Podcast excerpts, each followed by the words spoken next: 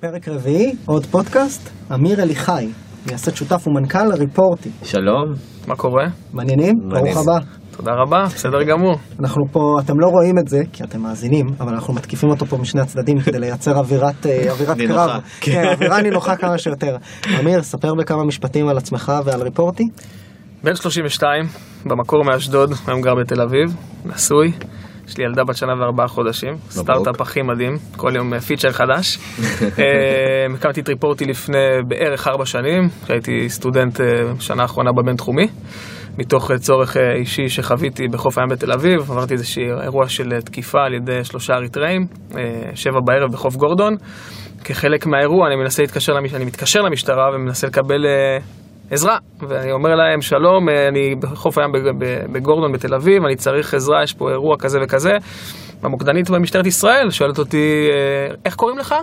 אה, מה המספר שלך? איפה אתה בדיוק נמצא? אני אומר לה, אני בחוף הים. איפה? אני אומר לה, אין פה רחובות, אתה יודע, זה כאילו, חוף הים, אני צריך עזרה, צריך שתגיעו, תאר לי איך האנשים נראים, מה הם לובשים וכולי. אמרתי לעצמי, בדיעבד, כן, איך, איך יכול להיות שעדיין בעידן הנוכחי, שכולנו מסתובבים עם כל כך הרבה טכנולוגיות בידיים, אנחנו צריכים להעביר כל כך הרבה מידע לגופים האלה בשביל לקבל אה, עזרה, וכשאני מזמין פיצה או מתקשר לגט טקסי, הם יודעים בדיוק איפה אני נמצא ויודעים עליי הכל. אה, החלטתי לעשות מחקר שארך בערך שבעה חודשים. הבן אדם הראשון שהצטרף אליי, אה, אתה מכיר אותו טוב, פנחס בוכריס, לש- לימים אה, מפקד 8200, מנכ"ל משרד, משרד הביטחון לשעבר, שהבת שלו למדה איתי בבינתחומי בתואר משפטי מנהל עסקים. אה, סיפרתי לו על הרעיון, אהב, התחלנו לה- להריץ את החברה. אה, בערך אחרי שלושה ארבעה חודשים בנינו צוות של שותפים, הראשונה שהצטרפה אליי ליטל אשם, שהתעסקה בשיווק באותם, באותם זמנים, ולאחר מכן אה, הצטרפו שני חבר'ה טכנולוגיים, אלכס דיזנגוף ויוני יצון, אלכס הוא ה-CTO שלנו היום, יוני מוביל את ה full stack. אה, אלכס ויוני בעצם עבדו על מערכת מאוד מעניינת שמתעסקת ב indoor positioning, ובעצם עשינו merging של indoor positioning, מילה על מה זה? אה, בעצם מערכת שיודעת לזהות בצורה, אה, בצורה שקופה לחלוטין איפה אנשים נמצאים בתוך מבנים, כולל קומה ודירה, ללא בעצם שום חומרה בכלל. אינדור נביגייטינג מה שנקרא. כן, זה- שנקרא, לא- אבל ברמת המיקום אה, לא ריל טיים. מיקום זה, זה, חד פעמי. זה מיקום בזמן שבן אדם מדווח עכשיו ל-100 או 101, אחד הדברים הכי חשובים זה להבין את המיקום שלו. כי ברגע שהם יודעים את המיקום, הם יודעים לאן לשלוח את הכוחות, ובעצם לצמצם את זמן התגובה ולצמצם את הסיכונים שיכולים לק- לקרות באירועים מסוימים. והבנתי מאוד מהר שאם יהיה בעצם את היכולת הזאת לריפורטי בזמן דיווח, בנוסף לכל הדברים האחרים שאנחנו עושים, זה יהיה משהו שהוא, אה, שהוא יתרון תחרותי מאוד מאוד גדול על פני מתחרים בתעשייה. חברנו ביחד, אה, עשינו את הפיילוט הראשון במד"א בישראל, בעצם באינטגרציה מלאה בכל הארץ, היה מאוד מאוד מוצלח. אה, והשאר היסטוריה. כמה גייסתם עד היום? כמה עובדים? גייסנו עד היום קרוב ל-12 מיליון דולר. אנחנו עכשיו בעיצומו של גיוס עוד- עוד 12 מיליון דולר. אנחנו 50 עובדים, משרדים בישראל, בקייב ובארצות הברית, בניו יורק. אה, נפתח השנה גם משרד בצרפת או בלונדון, אנחנו בהתלבטות, אה, כל מיני שיקולים. פריז או לונדון? אה, פריז או לונדון, רק How- במקומות יוקרתיים. How convenient. כן. אוקיי. אה, האמת שנדבר על זה קצת בהמשך, אבל אירופה עברה שינוי מאוד משמעותי בכל היחס שלה ל public safety ול personal security, לכל הנושא הזה של, אה, של ביטחון אישי, אה, בעקבות כל מה שקורה באירופה בשנים האחרונות, ואנחנו נפתח עוד משרד לקראת סוף 2018 במזרח, כנראה בסינגפור. אה, המטרה שלנו, אנחנו מכפילים את עצמנו בכוח האדם בשנה הקרובה, בשלב של execution ובנייה של ארגון המכירות, אה, במטרה באמת להגיע ולהוכיח את כל המטריקות של המכירות. ו- ואז מי לעשות גייסתם? אה, עד היום גייסנו אה, אך ורק ממשקיעים פרטיים. אה, כאשר? כאשר את הסיבוב הראשון שלנו אה, הוביל בעצם אהוד ברק, היה המשקיע היחידי בסיבוב, השקיע מיליון וחצי דולר. אה, והמדען הראשי בעצם הצטרף ביחד איתו לסיבוב שסך הכל היה 1.8 מיליון. אה, הסיבוב הזה היה באפריל 2015. אה, באוקטובר 2016 עשינו סיבוב גיוס נוסף אה, ממשקיעים מאירופה וארצות הברית. אה, משקיעים מאוד מאוד גדולים ומוכרים. אה, זה היה ראונד איי, אה, ועכשיו כמו שאמרתי אנחנו נמצאים בסיבוב נדבר על נוסף. הסיבוב בהמשך. יש לי מלא שאלות. אז בוא נתחיל. בוא אנחנו נתחיל. בפרק הרביעי של עוד פודקאסט, עוד פודקאסט כשמו כן הוא, הוא עוד פודקאסט לסטארט-אפיסטים ויזמים בתחילת הדרך. המטרה שלנו זה להפגיש אתכם ואתכן באופן בלתי אמצעי עם דמויות מובילות באקוסיסטם הישראלי, יזמים, אנשי מקצוע ומשקיעים. לא עלו לנו הרבה אנשי מקצוע, בעיקר יזמים ומשקיעים. אנשי אנחנו. מתחילים את ה... מה זה אנשי מקצוע? זה שם שאפשר כאילו לשים בין-. מרכאות והוא אומר הרבה. כן, נגרים וזבנים. אה. אנחנו פה עם אמיר. מייסד שותף ומנכ"ל ריפורטי. אנחנו מתחילים מיד אחרי ה... עוד פודקאסט? עוד פודקאסט. עוד פודקאסט לסטארט-אפים.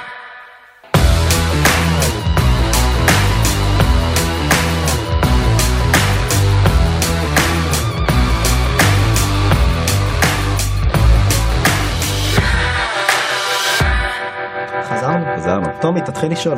טוב, וואו. קודם כל, אה, אני מאוד אהבתי את הפיץ' שהתחלת, זה פיץ' ממש טוב, אתה יכול, כאילו, אפשר להעיד על זה, לא? פיץ' טוב. שהוא יודע לעשות פיץ'? זה היה- יפה. אני בטוח שהוא מתרגש- יכולה אני לעשות. בטוח שהוא מתרגש על זה שנתנו לו את הפידבק. תודה. רבה, זה- כן. מעריך את זה. זה מאוד. חשוב להצלח- להצלחת, אבל אה, באמת אה, אה, מה שבעצם מעניין אותי בפיץ' ש- שאמרת, זה שאתה קודם כל דיברת על חוויה אישית שהייתה לך, שהייתה חלק אינטגרלי מהקמת החברה, שזה מאוד יפה, כלומר זה משהו שאני חושב ש, אה, שיש לך חיבור אישי וזה אירוע שקרה לך, אבל אם נפרק את זה רגע לחלקים, כן. מעטים המקרים שבן אדם חווה חוויה כל כך קשה, אירוע, זה אירוע של אלימות או אירוע כזה או אחר, ובא ואומר לעצמו אני רוצה להקים סטארט-אפ. מהמם. איך? שאלה טובה. אה, זה לא דבר שקרה ב- מיד אחרי האירוע, הלכתי, ישבתי, פתחתי את המחברת והתחלתי לכתוב את הסקיצות של איך תיראה המערכת. זה, זה לא ככה, זה משהו שהבשיל אצלי לאורך זמן. אה, באותה תקופה אה, התעסקתי בפיתוח עסקי של חברה שהתעסקה בתחום של וידאו. הבנו שכל הנושא של וידאו וכולי הולך ונהיה יותר ויותר אה, חזק ויותר, אה, ויותר משמעותי בחיים שלנו. זה היה הרבה לפני שלפייסבוק היה את הפייסבוק לייב ולאינסטגרם היה, את- היה את, ה, את כל הסטוריז וכולי, אבל uh, הבנתי שהעולם הולך למקום הזה, והבנתי שבסופו של דבר אני מאמין שאתה נכנס לתחום, אוקיי? החוכמה זה להיכנס לתחום שאף אחד לא היה בו, שאף אחד לא מדבר עליו. כשאתה נכנס לתחום וכבר כל התעשייה מדברת עליו, כנראה שזה כמה חודשים מאוחר מדי. מה שיקשה עליך בגיוס כסף, מה שיקשה עליך ב-go to market, מה שיקשה עליך שמשקיע ישאל אותך רגע, אבל יש לך מתחרים בשוק? כן, יש לי עוד 400 מתחרים שמתעסקים ב-endpoint security למערכות כאלה וכאלה. אך, הדבר היפה שמצאתי פה זה שזה שוק בתולי, שלא נגעו בו מאז המצאת הטלפון, פשוט ככה, פשוטו כמשמעו, שיש לו, שהוא לא היה מספיק סקסי באותה, באותה, באותה עת, זה היה, אני אומר את זה בעצב, כן, אבל זה היה כמה חודשים לפני הנערים החטופים, את המקרה הזה כולנו מכירים, מה שהעלה לכותרות את כל נושא התקשורת עם מוקד 100 שהיה, שהייתה מאוד מאוד לא יעילה, והקושי של המוקדנים שעושים עבודה מדהימה בלהבין תמונת מצב באירועים וכולי, וזה עלה, קיבל attention רק אחרי שאנחנו התחלנו עם החברה שלנו. בעצם אז כל הסיפור הזה, הצורך אמיתי, מוצר שיכול להביא value ולא עוד מערכת שנמצאת וקיימת היום בעשרות אלפי חברות מסביב לעולם, אה, וצורך שהאמנתי שבאמת נצטרך אותו בעתיד, ושוב, לא ידעתי לחזות מה יהיה בעתיד, אבל הציפייה הזאת התממשה, ואנחנו רואים מה קורה, והעולם לא נהיה בטוח יותר. אז שלושת הדברים האלה ביחד בעצם גרמו לי לעזוב את כל הדברים שעשיתי אז ולהתמקד בדבר הזה, שלימים הוכיח את עצמו, והיום כולנו רואים מה קורה בעולם ומבינים שהדבר הזה הוא הכרחי. ואיפה בא לך המומנט הזה שאתה אומר, כמו שאמרת, אני הולך לעזוב את כל מה שאני עושה, בוא נקרא לזה יותר הוולידציה שלך עם עצמך ועם ה... עם השותפים, אני לא יודע אם היה לך כבר את השותפים, או שזה לא. היה כבר... אה, עדיין לא. עדיין לא. אז מאיפה בא לך המומנט הזה שאתה אומר, תראה, אז אני... יש פה משהו שהוא יותר מרעיון ומיותר חוויה אישית שעברתי? אז, לא- אז הדבר הראשון שעשיתי, אני זוכר, יש לי את זה עדיין במחשב, המצגת הראשונה כתבתי אותה ביולי 2013. הייתי עדיין סטודנט בבינתחומי, ומה שמדהים לראות זה שהמצגת התממשה אחד לאחד למה שקיים היום, אוקיי? והיום אתה תקרא מאמרים של מוטורולה סולושנס ושל חברות גדולות, כולם מדברים על מה שאני כתבתי לפני ארבע שנים. אז הדבר הראשון שעשיתי זה להעלות, להעלות את הכל על כתב, בעצם להעביר את כל מה שיש לי בראש לאיזשהו מסמך כתוב של איך אני רואה את הדבר הזה קורה. התחלתי לצייר כל מיני סקיצות ולעשות כל מיני תרשימים של איך הדבר הזה עתיד להיראות, אה, ובסופו של דבר אה, הבאתי איזשהו חלום ל- ל- ל- לכדי מצגת, אוקיי? לקחתי את המצגת הזאת והתחלתי לקבוע פגישות עם אה, אנשים שעוסקים ב- ב- ב- ב- במלאכה יום-יום. קרי, אה, מי שמנהל את כל הטכנולוגיות במד"א בישראל, אנשים שעבדו במוטורולה, אנשים שעבדו במשטרת ישראל, זה בשלב הרעיון כדי להבין כן, שיש לכם בשביל בעיה. להבין שיש פה, שיש פה משהו אמיתי, ואתה מציג להם את זה, ואומרים לי, תשמע, זה מדהים, איך לא חשבו על זה? אתה מקבל עוד פידבק כזה, ועוד פידבק כזה, ועוד פידבק כזה. בסוף יזם זה סיכון מול סיכוי. ברגע שאתה מבין שהסיכוי שלך גבוה מהסיכון שלך, אז אתה אומר, אוקיי, שווה לי לקחת את הצעד ולעשות את, ה, את, ה- את ההחלטה. ואני חושב שברגע ששמעתי הרבה כן, ולא לא, דיברתי עם משקיעים ולא דיברתי עם הצד הזה, דיברתי רק עם התעשייה, שאמרו לי, תקשיב, יש פה משהו, ואם תפתח אותו זה יהיה דבר גדול, אנחנו נרצה להשתמש בו, זה נתן לי את החותמת שכדאי ללכת ולעשות את הדבר הזה. דיברת, יש פה שני דברים שצריך לגעת בהם, כי הם מובילים גם להמשך הטיימליין בעצם של החברה. אחד, דיברת על זה שהבאתם שותפים בדרך, וגם הזכרת את פנחס בוכריס, שהוא כן. דמות, אה, דמות מוכרת. נכון. אז איך חותמים שותפים, co-founders ואנשים כמו פנחס בתחילת הדרך, זה אחד. ושתיים, באותו הקשר בדיוק, איך מגיעים לאותם לקוחות שדיברת עליהם פוטנציאלים, לאותם אנשים מהתעשייה, גם בתחילת הדרך. בקיצור, ברגע שיש לך כלום, חוץ ממצגת ורעיון, איך אתה יוצא החוצה ומגיע לאנשים? אה, שאלה, שאלה מצוינת. אז אני חושב שבסופו של דבר, אנשים זה הכל. בכלל, אם אתה תשאל אותי היום מה הדבר שיאפיין הכי את, ה, את, ה, את התרבות בחברה שלנו, זה קודם כל אנשים, וסוג האנשים שאנחנו מביאים ורותמים ל, ל, לחלום הזה שלנו שנקרא ריפורטי. אה, אז אני, אני אתחיל מפנחס בוכי, שאליו הגעתי דרך הבת שלו, שלמדה איתי במסלול הבינתחומי, אה, ושסיפרתי לו אותם על, על המקרה שחוויתי באופן אישי, הוא מאוד הזדהה ומאוד התחבר למה שאמרתי. אה, ופנחס באותם ימים היה בעצם, עדיין לא הייתה לו את הקרן שלו, היה אחרי התפקיד שהוא עשה בבז"ן, ובעצם גם נכנס לתחום האזרחי, נקרא לזה ככה. אה, וגם הוא, כמוני, הבין את הפוטנציאל, והצעתי לו פשוט באקוויטי מסוים להצטרף כאדוויזורי בורד לתוך, ה, לתוך הפרויקט הזה. ושוב, ראה את הפוטנציאל, ראה את השוק, הבין את ההזדמנות שקיימת כאן והחליט להצטרף. אה, ושוב, אני חושב שזה קודם כל נע מ... או הוא נע מהמקום של החיבור האישי אליי. והחיבור שלי אליו, כי זה קודם כל אנשים, אני יכול לתת גם הרבה מאוד אנשים בתעשייה שאני לא מתחבר אליהם, אה, אז זה קודם כל אנשים. וברגע שיש לך... נעבור שם שם. כן, כן, כן, ברור. לא, יש לי פה את הרשימה שלי. וברגע שיש לך את החיבור האישי הזה, אז לבנות על זה כבר את המערכת, ה... את המערכת היחסים העסקית הרבה יותר פשוט. אותו דבר היה לי עם ליטל, אה, שפנתה אליי דרך פלטפורמה של אה, חיפוש עבודה שהייתה לי באותם ימים, שנקרא, שנקראה סקאי ג'ובס, דבר מאוד מעניין. שאתה הקמת. שאני הקמתי, שזה קאונטר כזה שסופר לאחור אה, שבוע כל פעם, ויש שם עד... חמש חברות שיכולות להציג את המשרות שלהם בדבר הזה, נקרא Sky Jobs, ויש לך זמן, קאונטר שסופר לאחור, כל שבוע הדבר הזה מתחלף. אוקיי? עד היום קיים? אה, לא, אוקיי. לא קיים, אני עושה רק דבר אחד היום שזה Reporty. אה, ופנתה דרך הדבר הזה, שוב נפגשנו, היה חיבור בין אישי מאוד מאוד מאוד טוב, אה, אמונה כזאת דו צדדית שבאמת יש פה משהו גדול ואפשר להצליח, אה, ובעצם הצעתי לה להצטרף והצטרפה.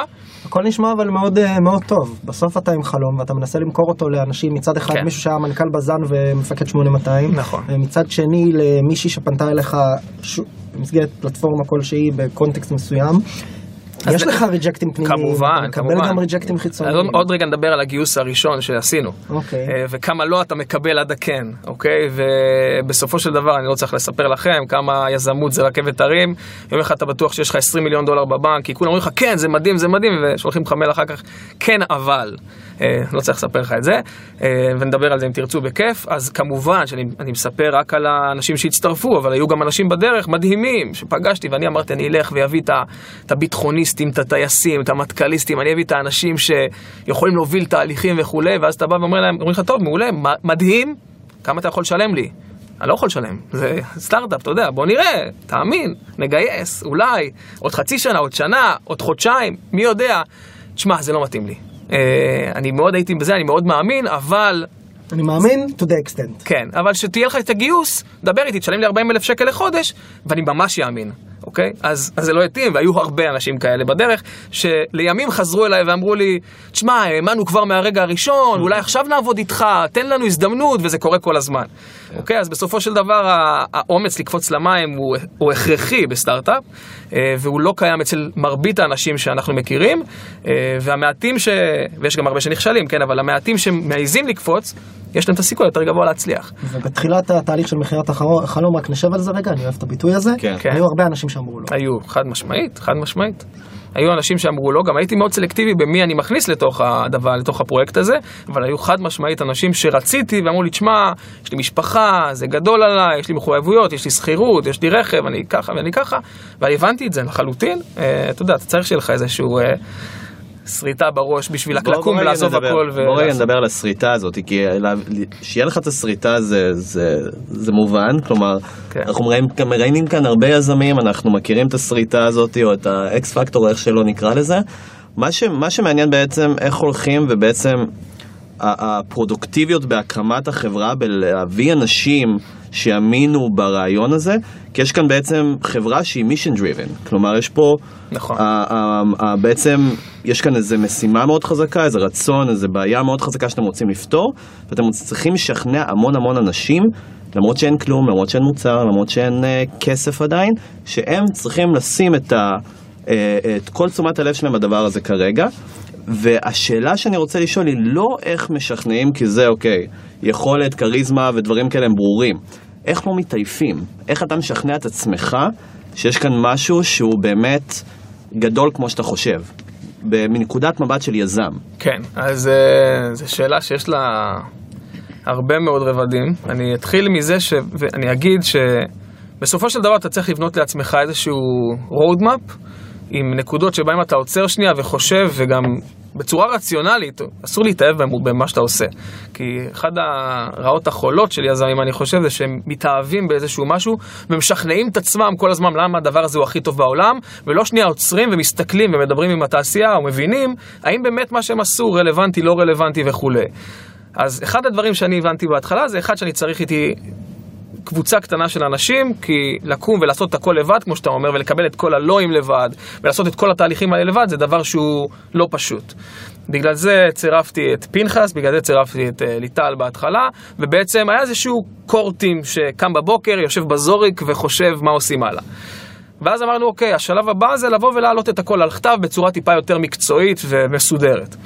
הדבר הנוסף שהבנו זה שבלי כוח פיתוח, ובלי אנשים שבעצם ייקחו את החלום הזה ויממשו אותו ל-proof of concept בסיסי, אחרי שקיבלנו את הכן מהתעשייה ושזה מעניין, אין לנו זכות קיום.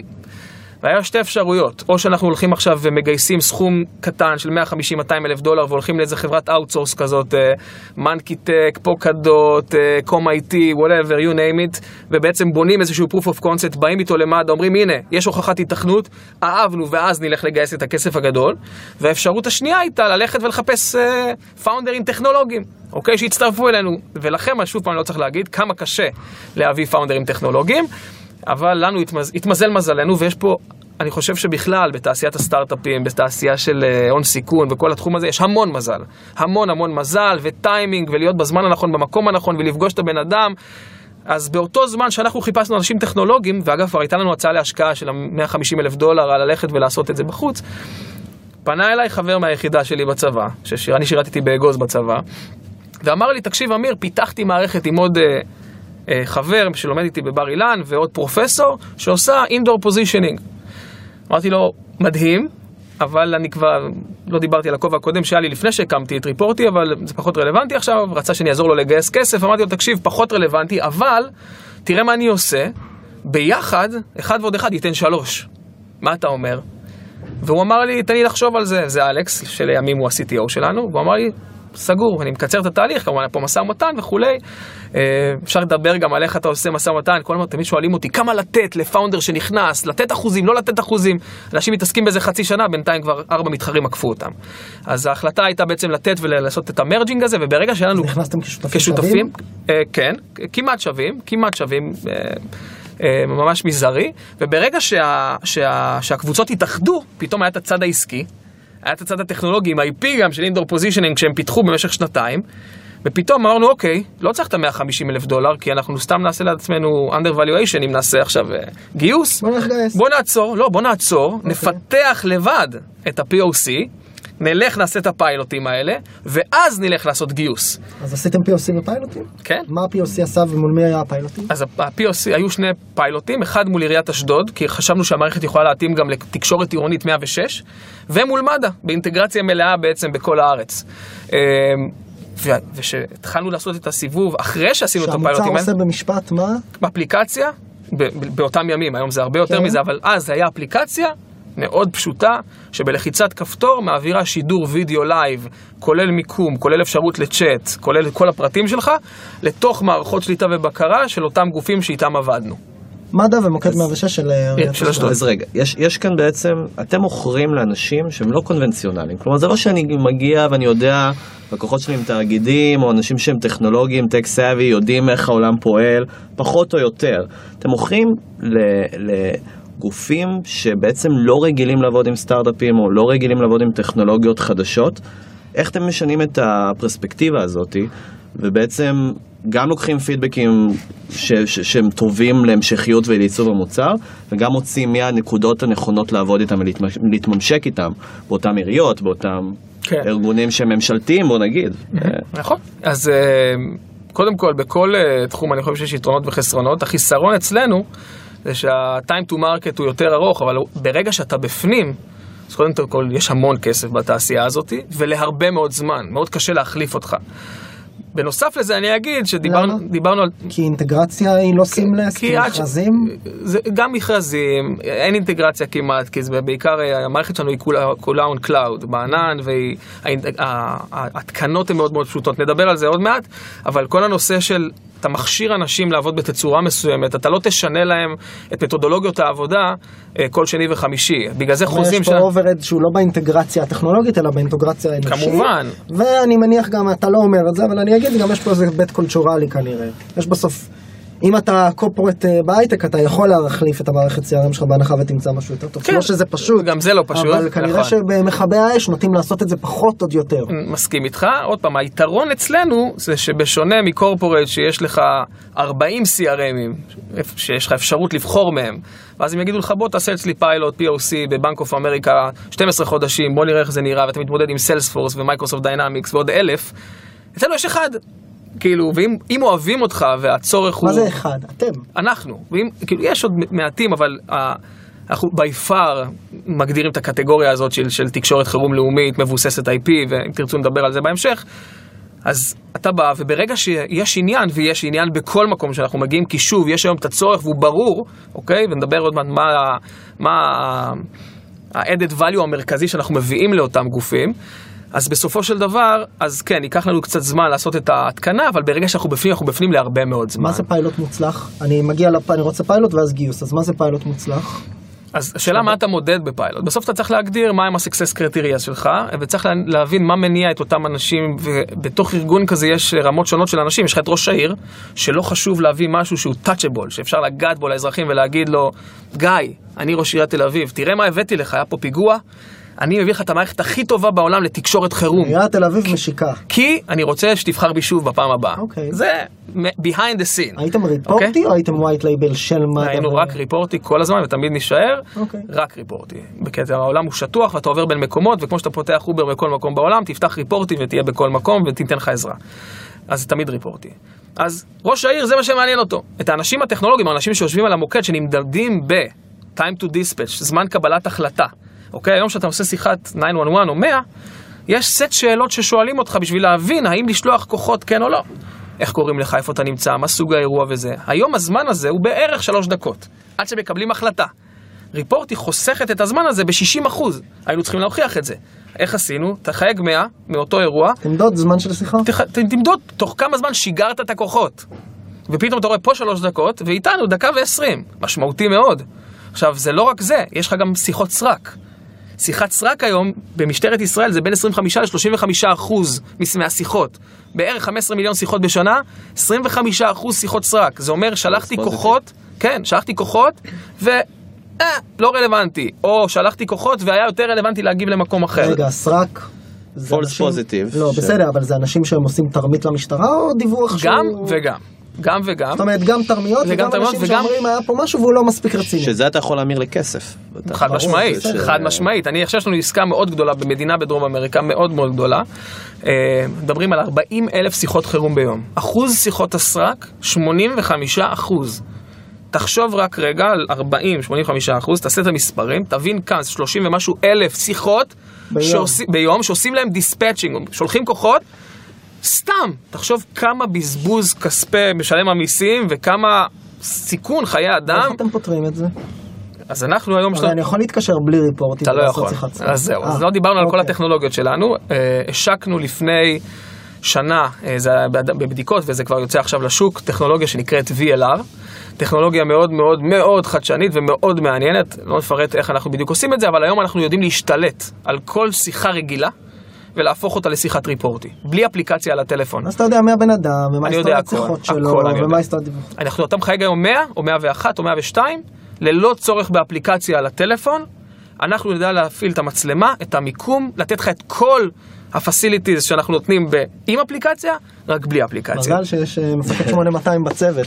אני רוצה רגע לס- לסכם, לסכם בקצרה את מה שאתה אמרת לגבי ממשלות, כי זה מאוד מעניין. אתה בעצם אומר שיש יש הרבה יתרונות, קודם כל, לעבוד עם, עם ממשלה, מבחינת ה-value, מבחינת ה- כן.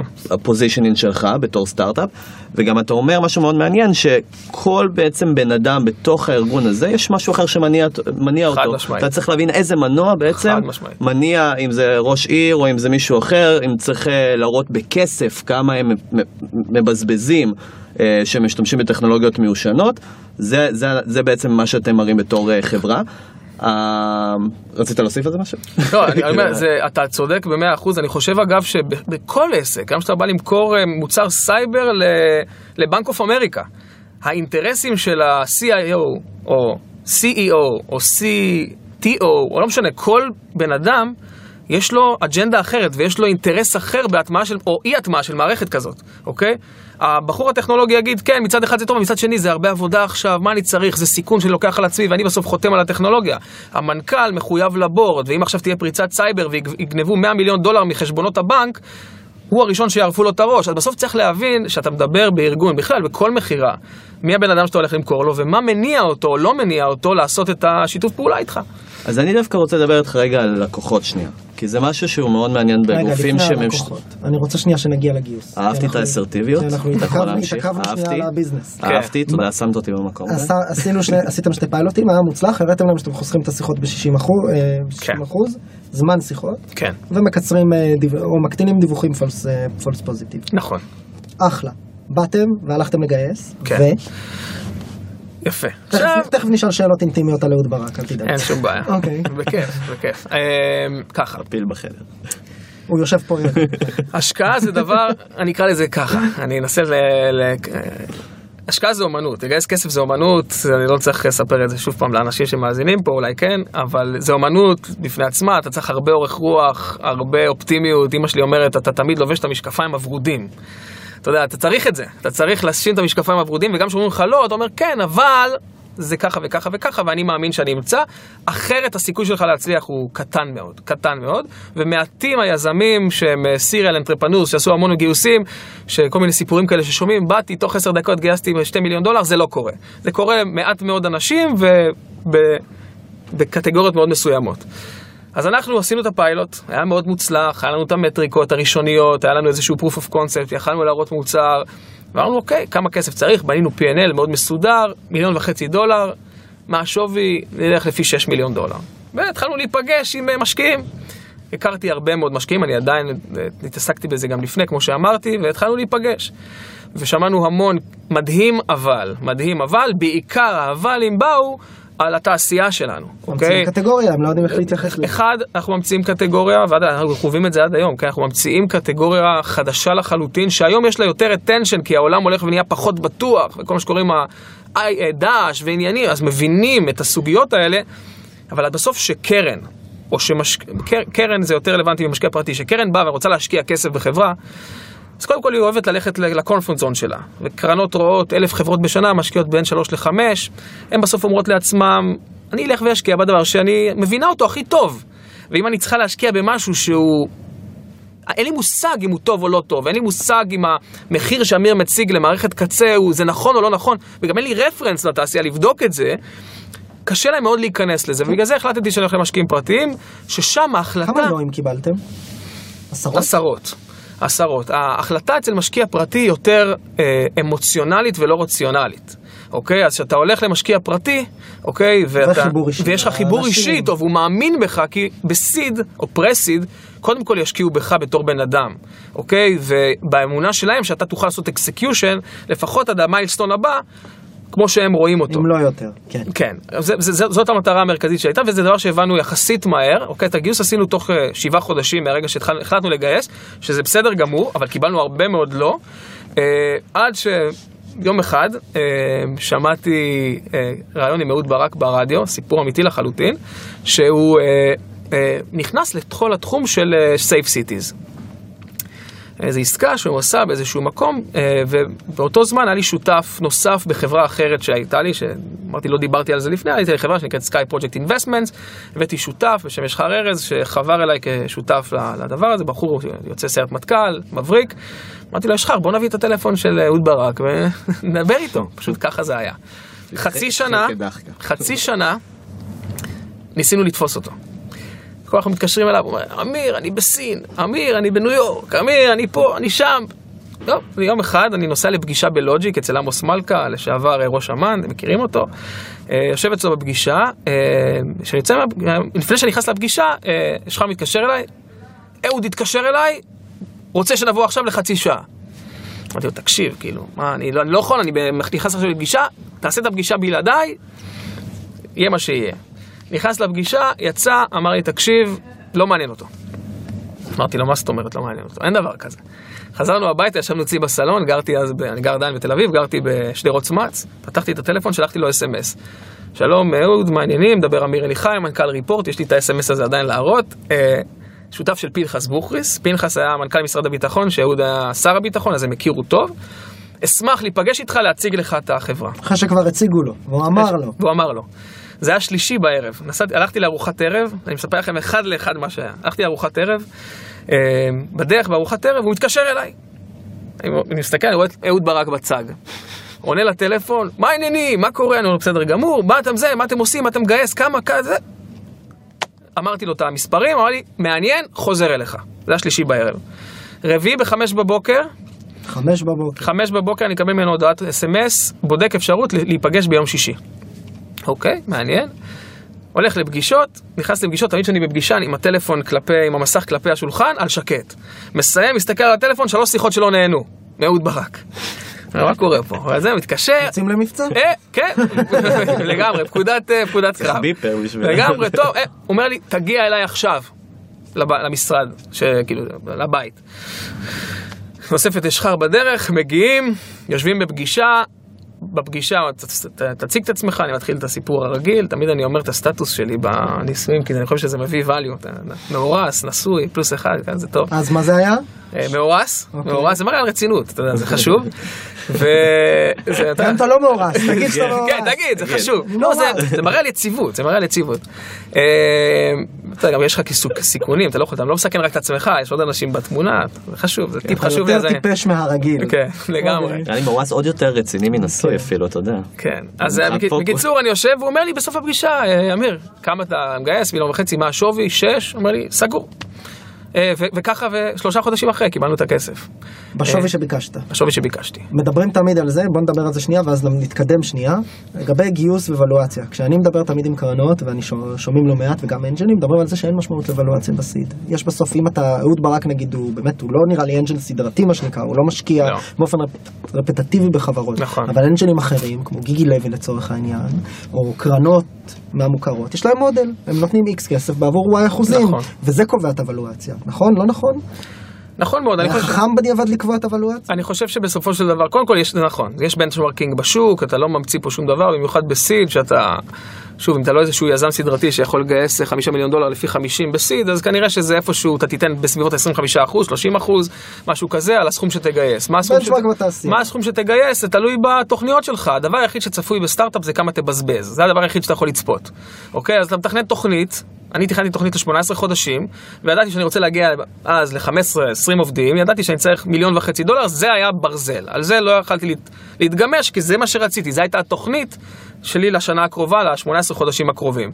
עכשיו השאלה, כמה אתה נותן? הגיוני היה נראה לנו לתת 25%, ושוב, שוולואציה זה משהו שהוא מאוד מאוד סובייקטיבי. שאהוד ברק השקיע בחברה הוא ידע שאת התחום הזה הוא מכיר, הוא ידע שהוא יכול לקחת אותו למיילסטון לפחות אחד קדימה או שתיים קדימה, מהיכולות שלו וההיכרויות שלו. לעומת קרנות שלא נמנה את שמם עכשיו, שישבתי אצלם ואמרו לי, תקשיב, כאילו, אתה חי בסרט, מה שש מיליון דולר? ולמה הם אמרו את זה? כי אין להם שום יכולת לעזור לך ולהביא value לתוך העסק הזה. אז הם אומרים, אם אני כבר משקיע במיליון וחצי דולר, אני רוצה ש-50% מהחברה, כי זה סיכון סיכוי, אוקיי? אז אין לנו ערך להביא לך לשולחן, וזה מאוד מסוכן, אנחנו מאמינים שזה יכול לקרות, אבל תביא לנו 50% מהחברה, כי זה סיכון מאוד גבוה בשבילנו. לעומת אהוד ברק, ששוב, זה סובייקטיבי, הוא הבין את התחום, מבין את התעשייה, מבין את ה landscape, אוקיי? והשקעה בשבילו בשווי כזה הייתה הגיונית, כי הוא מבין לאן הדבר הזה יכול לגדול. אין לך חששות שדווקא קליבר כזה יהיה דומיננטי מדי? בחברה שאתה צריך בסופו של דבר להוביל? שוב, זה, אתה יודע, זה חששות שאין אין מה לדון בהם, כי באותה עת שגייסנו את הכסף, זה היה הדבר הכי טוב ש- שיכל לקרות לחברה. כי אין בן אדם שמזוהה יותר עם ביטחון, עם ביטחון אישי, עם ביטחון לאומי, יותר מאהוד ברק, אוקיי? אין מישהו שיכל לתרום יותר לחברה ממנו, בסדר? אז אם הוא, הוא לא רק שם במצגת, הוא גם המשקיע שלך, וגם מאמין בך, זה הרבה יותר חזק מכל דבר אחר, באותה עת. איך אני מתנהלת מערכת היחסים איתו היום? המשקיע הכי טוב שיכלתי לבקש, בי פאר.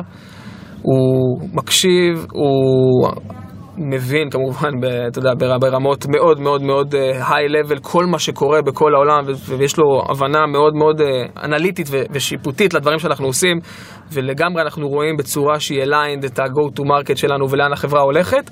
אה, הוא מאוד מאוד מעורב ברמה שאנחנו מדברים כל יום, פעם, פעמיים ביום, הוא... מאמין במ- במוצר, מאמין בחזון, מאמין בצוות, אני חושב שזה גם מה שגרם לו לקבל את ההחלטה, ופשוט אה, פשוט יוצא מן הכלל. מתקדם, מגייסים, לקוחות, ומה הלאה? לגמרי.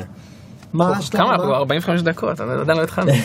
35 הזמן דקות, אבל עובר הזמן עובר מאוד לאט מהר. כשסופרים. שנהנים, כן.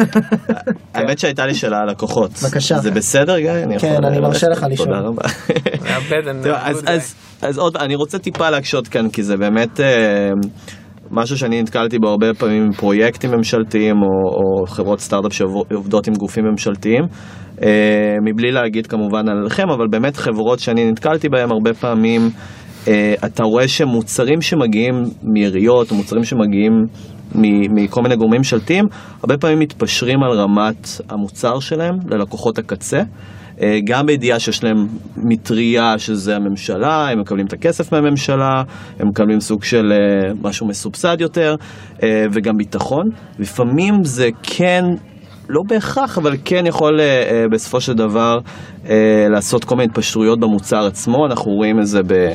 נזכיר פרויקטים כמו טלופן, כמו פרויקטים אחרים שהעירייה אה, מקדמת. איך אתם בעצם יוצרים את האמון הזה, וזה מאוד חשוב המילה הזאת, trust, של ה... אצל הלקוחות שלכם, כי הזכרת את אובר, ואובר זה דוגמה מצוינת. אם לי, אם אני היום פותח אובר, ואני לא מוצא שתי מוניות ברצף, בטווח של 20 דקות או חצי שעה, כנראה שאני אעבור לחברה מתחרה. אני אעבור ל Lyft, אני אעבור ל Gett, ואני אזמין משם מונית. כן. אז איך אתם יוצרים את האמון הזה במשהו שהוא כל כך מערב חיי אדם וכל כך uh, חשוב uh, ללקוחות שלכם? ללקוחות קצה, לא לממשלה, אלא כן ללקוחות... לאזרחים. Uh, לאזרחים, בדיוק. אה, קודם כל זו שאלה מצוינת, אני חושב שגם אה, איריס פה יושבת איתי, אנחנו, איריס היא ה-VP marketing שלנו, והחברה עשתה shifting מאוד גדול מחברה שעושה B2C, מוכרת מו- או משווקת לאזרח, ועברה יותר ל-B2B, B2G, זאת אומרת, אנחנו יותר מתמקדים בטכנולוגיות ב-governments, והופכים את החוויה שלך לשקופה לחלוטין, זאת אומרת, אתה כבר לא צריך להוריד אפליקציה, אני בעצם לא תלוי, ההצלחה של ריפורטי... הגרסה האחרונה שדיברת עליה. לא, לא. בדיוק, לא תלויה יותר בהאם אתה אוהב אותי או לא אוהב אותי. אתה תתחייג מה ואתה פשוט תזרום לתוך הטכנולוגיות שלנו גם בלי ידיעה שלך. אז החינוך שוק שהיה לנו, וניסינו הרי עם אפליקציה בהתחלה, דיברנו על זה, הגענו לאיזה רבע מיליון הורדות פחות או יותר, היה מאוד מאוד קשה. מהמון סיבות, ואני יכול למנות אותם פה, אנחנו היינו בטוחים שכולם יורידו ולכולם יהיה את זה בטלפון, וזה היה נראה לנו goes without saying, שמי לא ירצה דבר כזה שיכול להציל לו את החיים, אבל, אבל? כשאני אשאל את גיא, כמה פעמים דיווחת ל-100 בשנה האחרונה? אפס. אפס. ל-101? אפס. ל-102? אפס. אז אני אשאל אותך עכשיו, האם תוריד את ריפורטי בשביל לדווח ל-100? אין לי רפורטים בטלפון. אין לך ריפורטים בטלפון, ו-. ו- לא, וזה בדיוק הדבר שאפרופו להיות מכור לחלום שלך, שדיברנו עליו קצת בהתחלה, היינו בטוחים שזה יתפשט כמו אש בשדה קוצים, וזה לא קרה, ומהר מאוד כסטארט-אפ הבנו שצריך להביא פתרונות אחרים, כי זה לא שימוש יומיומי. כי זה לא שימוש יומיומי? ויותר מזה, יותר מזה, גם אם אתה מבין שזה יעזור לך וכולי, קיבלנו שאנשים בפסיכולוגיה שלהם פחות רוצים להזדהות עם משהו שיכול לנבא להם רעות, אוקיי? Mm. ואני מעדיף שיהיה לי דברים על הטלפון שהם, אה, אתה יודע, משרתים אותי, utilities כאלה, אבל לא משהו שאם וכאשר אני אצטרך, ואם אני אצטרך אז אני אזכור להשתמש, הרי אני לא משתמש בזה שימוש יומיומי, ו... והבנו יחסית... היום אתם סימלס. היום אנחנו מה- לא קשורים בעצם לאפליקציה, לא קשורים, לא, לא קשורים לאזרח בכלל. בוא נדבר על הגרסה הזו, כמה שאפשר. אין שום בעיה. מה- אה, מה הטכנולוגיה שאתם משתמשים בה? מה אתם עושים? זהו, קודם כל חשוב לי להגיד רגע מה זה, מה אנחנו עושים. אנחנו היום, ריפורטי המפתחת אקו סיסטם מלא של מערכת תקשורת חירום לאומית.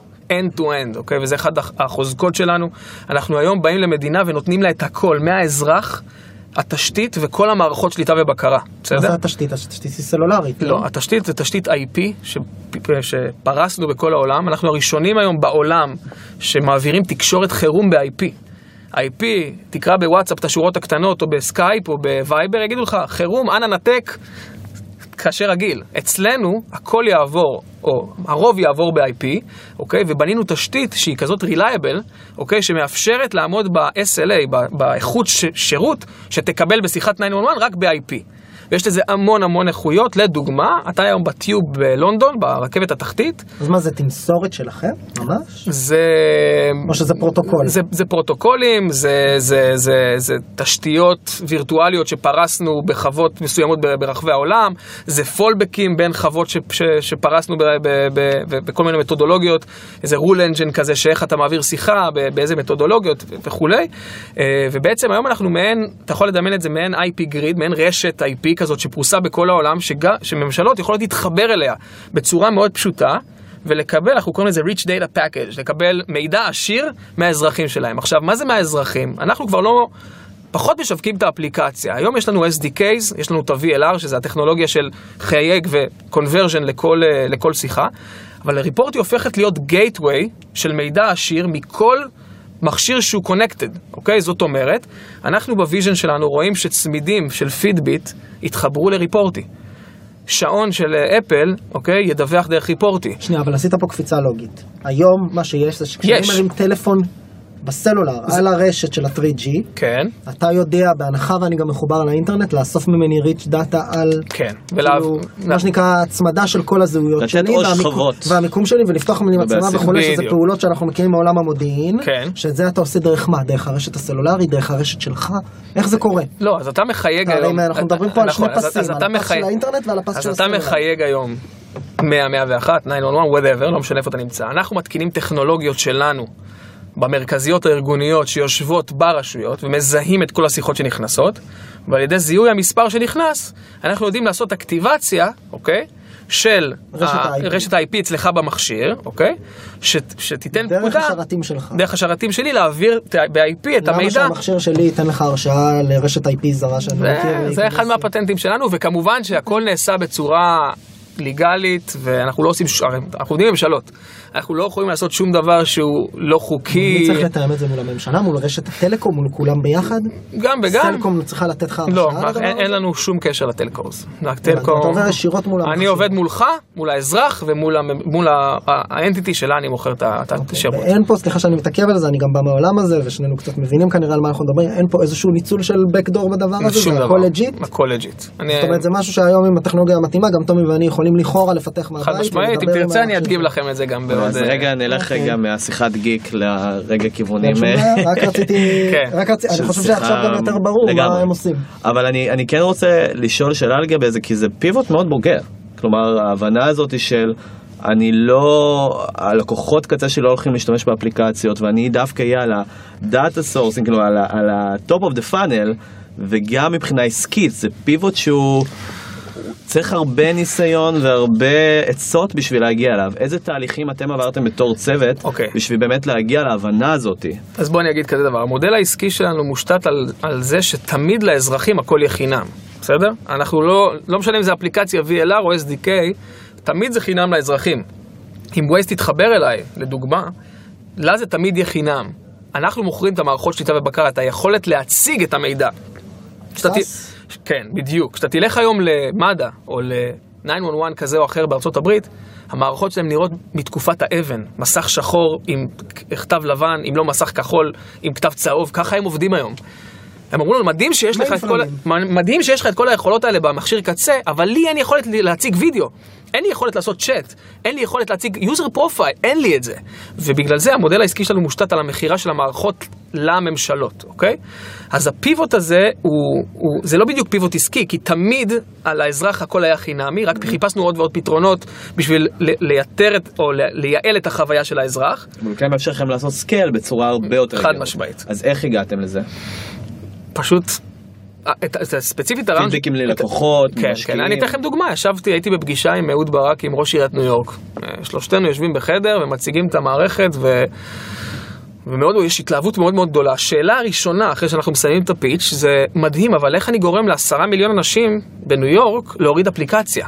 ואיך, כאילו, איך עושים את זה? זה יקר נורא, ולמה שהם יורידו אפליקציה לדווח? אה, באותו זמן עוד אין את הרעיון. אין את הרעיון, ואנחנו חושבים וחושבים וחושבים. באחד הימים אני נמצא בקנדה, בטורונטו בפגישות. ה-CTO שלי, מת- אלכס, מתקשר אליי ואומר לי, תשמע, אתה זוכר שדיברנו פעם על איזשהו רעיון? למה שלא נעשה את זה? ואנחנו כזה שנינו, וואו, כאילו, זה זה. זה. זה מה שחיפשנו, ולפני זה אז עשינו SDKs וכאלה, אמרנו וואו זה בדיוק זה, ועצרנו את כל הצד של ה end user, עבודות שעשינו באותו זמן, ועשינו shifting מאוד מאוד מהיר לטכנולוגיה הזאת שסיימנו אותה בשנה של פיתוח פחות או יותר, ו- וזה, וזה זה הסטנדרט היום, ומאז כל התקנה שלנו, כל השיחות הן שיחות שלנו. זה ענק, אוקיי? זה פטנטים שלנו כמובן בכל העולם, זה טכנולוגיה מדהימה שמייתרת את הצורך בהורדת אפליקציה. שבעצם מה שאתה עושה זה בא לאותו גוף משטרתי או מכבי אש ואומר אני שם לכם מערכת סאסית שאתה גם משלם עליה ריטיינר נכון. חודשי בזה, נכון. לצד ה mainframe הרגיל שלך, וכל שיחה שהיא real call על ה-3G או על הרשת הסלולרית, אני עושה לה enrich data דרך השרתים שלי ומביא לך את כל המידע real time. כן? אתה שואל פה... ניתחתי את זה נכון? אה, אתה, אתה אומר כאן נקודה מאוד uh, מעניינת, כי כשהתחלנו, אז. באנו ואמרו לנו, וואו, מדהים, אבל כבר יש לנו מערכות, בואו תהיו לייר נוסף של מידע על המערכות שלנו. מה שגרם לאינטגרציות ארוכות ומסובכות, מערכות לגאסי שלא אתה יודע, לא נגעו בהם עשרות שנים. לאט לאט מה שקרה באבולוציה של החברה, ששוב, אנחנו מדברים על שנתיים וחצי מההשקעה הראשונה, זה מאוד מאוד מהר, זה שריפורטי הופכת להיות פריים. הפריים סולושן. אנחנו מזיזים את המוטורולות של העולם, אוקיי? ונכנסים כ prime call taking solution. אנחנו עושים את הכל. הכל. אנחנו עושים היום CRM, אנחנו עושים היום את ה call taking, אנחנו עושים את כל איפה אתם המערכת. עובדים היום? אנחנו עובדים היום ב... לא אגיד מדינות ספציפיות, אנחנו עובדים במזרח, אה, יש לנו כמה התקנות במזרח, יש לנו, מעל שבע, יש לנו 17 siteים בעולם שאנחנו עובדים בהם. אנחנו עובדים במזרח, אנחנו עובדים site זה באירופה. מדינה? כן, אנחנו אוקיי. עובדים במזרח, אנחנו עובדים באירופה, בכמה מדינות. מול איזה גופים עיריות? אה, משטרות? מול משטרות. מול משטרות, יש, משטרות. בארץ אנחנו עובדים, יש לנו בערך 15 רשויות מקומיות שגם משתמשות במערכת לדיווחי 106, מד"א כמובן, יש לנו בארצות הברית התקנות, יש לנו בדרום איזה אמריקה, עיריות אפשר להגיד בארץ? שנדע? אה, באשדוד, אה, רחובות, גדרה, יבנה, רמת השרון, רמת גן, אה, מודיעין, היום כל שיחה, כן, כן. אה, ברשויות המקומיות אנחנו עושים את זה עדיין עם אפליקציה, אה, סיבות שלנו. רמת גן תהיה העיר, רמת גן ואשדוד יהיו, ואולי רחובות יהיו הערים הראשונות שיעלו עם הטכנולוגיה החדשה. אה, לא יודע, בדיונים עסקיים וכולי, אבל זה, זה מה שיהיה. אה, כן, אנחנו לגמרי מאמינים שזאת, זה הפרדיגמה החדשה של התעשייה ולשם השוק הולך, ואנחנו גם מקבלים את זה, כי זכינו עכשיו בתחרות החברת security הכי המבטיחה ביותר בארצות הברית, ו-The Most Innovative Company בש- בשוק האמריקאי. יש פה התעסקות רגולטורית? לא, לא? לא, בכלל? אני אגיד לך, זה מצחיק. מה, לקבל את כל, ה... את כל הרשאות וה licenseים ל data שלי, אה, לא, אז יש לך, לי את המצלמה? יש לך, יש לך, אני צריך לאשר את זה, אם אני לא מאשר את זה, כן, אתה מאשר כן, את אז זה מול מישהו. לא, יש לך, אוקיי. יש לך התעסקות אה, שהיא סוגיות של privacy, יש, כמובן, כן, אוקיי. אין פה, ואנחנו היום, אנחנו היום compliance עם כל ה ISO ולמיניהם וכל ה... הוא לגמרי, כמו שאמרתי, לגמרי legit, אין סיכוי שממשלה תאשר לך לעשות משהו על האזרחים שלה, אה, בעצם בלי לקבל את ה certificate, ושוב, אנחנו מדברים על תקשורת חירום, אוקיי? אין לי שום שום מידע עליך בטלפון שהוא, שאתה לא עושה שימוש בטכנולוגיות האלה. אה, זה אחד. שתיים, אה, חשוב להגיד שהשוק הזה הוא מאוד אה, לא unstandartized, כאילו הוא לא, הוא, אין לו סטנדרט אחיד. בארצות הברית היום יש קרוב ל-7,000 מוקדים של 911. כל אחד מהם, ת- תבין את גודל השוק, כל אחד מהם עובד בצורה שונה לחלוטין. וכל county יש לו את החוקים שלו ואת הדרכים שלו ואת ה processים שלו. שלנו זה דבר מצוין, כי אנחנו באים ועושים איזושהי סטנדרטיזציה לשוק הזה, ואנחנו עובדים בכל ה tech committees, אנחנו יושבים בכל ה-Federal Level committees, בעצם בשביל לכתוב את הסטנדרטים של IP ל-911, אז בעצם אנחנו מעצבים את השוק. מה זה מגיע הטק לזה? קומיטיז? זה- מה זה? בארצות הברית יש, בארצות הברית יש אה, גוף פדרלי שנקרא FCC, Federal Communication Commission, שתחתיו יש שתי גופים שבונים policies וסטנדרטס ל-FCC, אפקו ונינה, בסדר? נינה זה גוף גדול יותר, הם בעצם יושבים, זה, מגיעים כל מומחי התעשייה, אה, מוטורולה, איירבאס, אה, לוקיד מרטין, כל ה, מי שמתעסק ב-911 industry, שזה שוק ענק, אוקיי? ופשוט יושבים ומדברים על ה, איך העתיד ייראה. וכסטארט-אפ ישראלי חצוף, אוקיי? אנחנו יושבים בכל ה tech committees האלה, בנינו גם advisory board מאוד איך? חזק. איך? אה, לא, אני מניח שאם אני רוצה לשבת שם לא ייתנו לי seat. אה, לא, זה לא נכון, אתה יכול, אוקיי. אתה יכול. מה, זה כמו. דיונים בכנסת? זה פתוח? זה פתוח, זה פתוח, אתה צריך לעשות, אתה צריך להיות חלק מהארגון הזה, אתה צריך לשלם איזשהו fee כזה שנתי, להצטרף לארגון. השוק הזה הוא מאוד, אה, מצד אחד אמרתי, הוא לא, אין לו סטנדרט אחיד, מצד שני, יש לו כמה כנסים מאוד ספציפיים שכולם מגיעים אליהם בכל שנה, אוקיי? אחד באירופה, אחד בארצות הברית, או שתיים בארצות הברית, ואתה עושה אפליקיישן לארגונים האלה, ואם יש לך גם אדג' שאתה מביא טכנולוגי, אתה יכול להיות חבר בהם, ו- וככה זה קורה. זו אסטרטגיה מכירתית ומרקטיאלית פה בעצם. לגמרי. כי יש כאן בעצם מוקדי, קודם כל מוקדי כוח, אבל יותר מזה, סוג של זירוז עם הרבה ממשלות שאתם עובדים איתם, שאתה אומר, אני מקדים תרופה למכה, אני בעצם לא הולך לחכות לאיזה סטנדרטיזציה, או שמישהו אחר ינצל את האפשרות שיש פה איזה ואקום מבחינת החוקים והרגולציה, אלא אני הולך לעצב את זה. ואני אדאג גם שהעיצוב יהיה בהתאם למערכות שאנחנו בעצם חד משמעית. אה, נותנים ל- לממשלות, ללקוחות, למי חד משמעית. זה בעולם הביטחון. והלקוח חובה. הלקוח הראשון לגמרי. שלנו בארצות הברית אה, הוא לשעבר נשיא נינה, אוקיי? אמרתי, יש את שזה נינה. ולידציה משמעותית. והוא בחר אותנו ובדק אותנו ואישר, ויש לנו סרט מדהים איתו שגם זה קיים ביוטיוב, אפשר לשתף אותו אם תרצו. אה, והוא אומר, תקשיבו, זו החברה הראשונה שאני רואה בעולם שמביאה multiple functions of 911, ככה זה ציטוט, אוקיי? ואני בטוח שזה הולך להיות העתיד, אוקיי? וצריך להבין, זה לנו נראה שווידאו זה דבר מאוד, אה, זה commodity, נכון? זה ברור, כולם עושים וידאו. אבל להביא וידאו היום למערכת שהייתה מנותקת מהאינטרנט במשך, אף פעם, כאילו בחיים לא הייתה מחוברת לאינטרנט, זה לא דבר של מה בכך. וחששות, ו cyber security, ו... ו... ו... ברור. כל הדבר הזה זה ה-IP שלנו. אוקיי, מעולה. יש לנו עוד... אה, אין לנו... אין תשמע, אני- קודם כל זה מדהים אותי שאנחנו קיבלנו איזה המלצות אה, לקצר את הפרקים, כי הפרקים באמת אה, דור, שמעת? ארוכים, ואתה יודע, אני- אנחנו כאן באולפן מדברים, לא שמים לב בכלל למחשב, פתאום אתה רואה שאתה ב-50 דקות, אז קודם מקווה שהמאזינים נשארו, אני, אין לי ספק שהם נשארו, כי היה פה, הייתה פה שיחה סופר מעניינת, לפחות מ- מהנקודת מבט שלנו, ומילות סיכום, בוא נגיד. לא, אני חושב שצריך צריך, אה, ל- ל- לאגור את האומץ וכן לה- להעיז ולעשות. אה, הכי קל זה לא לעשות. אה, ו- ואם אתה עושה את הדברים בצורה נכונה, בצורה מושכלת, עם שיקול דעת, עם בדיקות, ושימזערו את הסיכונים שלך, רק דברים טובים יכולים לצאת מזה, ואני בטוח שתשמעו עוד הרבה מאוד על אה, ריפורטי, ואגב, אנחנו עושים איזושהי הסבה לקרביין ב- בקרוב, אבל תשמעו עוד הרבה על החברה שלנו, ו... ריפורטי 2018, סוף 2018. טומי עכשיו ברפלקשן של השנה חדשה. אה, אנחנו מכירות, אה, אנחנו בונים עכשיו את הסלס אורגניזיישן, מגייסים הרבה מאוד אנשים, מכפילים את עצמנו, אנחנו נגיע... כן, אנחנו מגייסים עכשיו, אנחנו גדלים מ-50 ל-120 איש בערך, שזה הרבה, זה כבר חצי קורפורט, אתה יודע, זה פתאום אה, התעסקות אחרת, אה, מאוד מרגש, ואנחנו צופים שנה, כמו שאימא שלי אומרת, אה, שם את המשקפיים הוורודים רגע, מאוד מאוד מוצלחת, ואני בטוח שככה היא תהיה. אמיר, תודה לך על הזמן. תודה רבה. תודה לכם. תודה.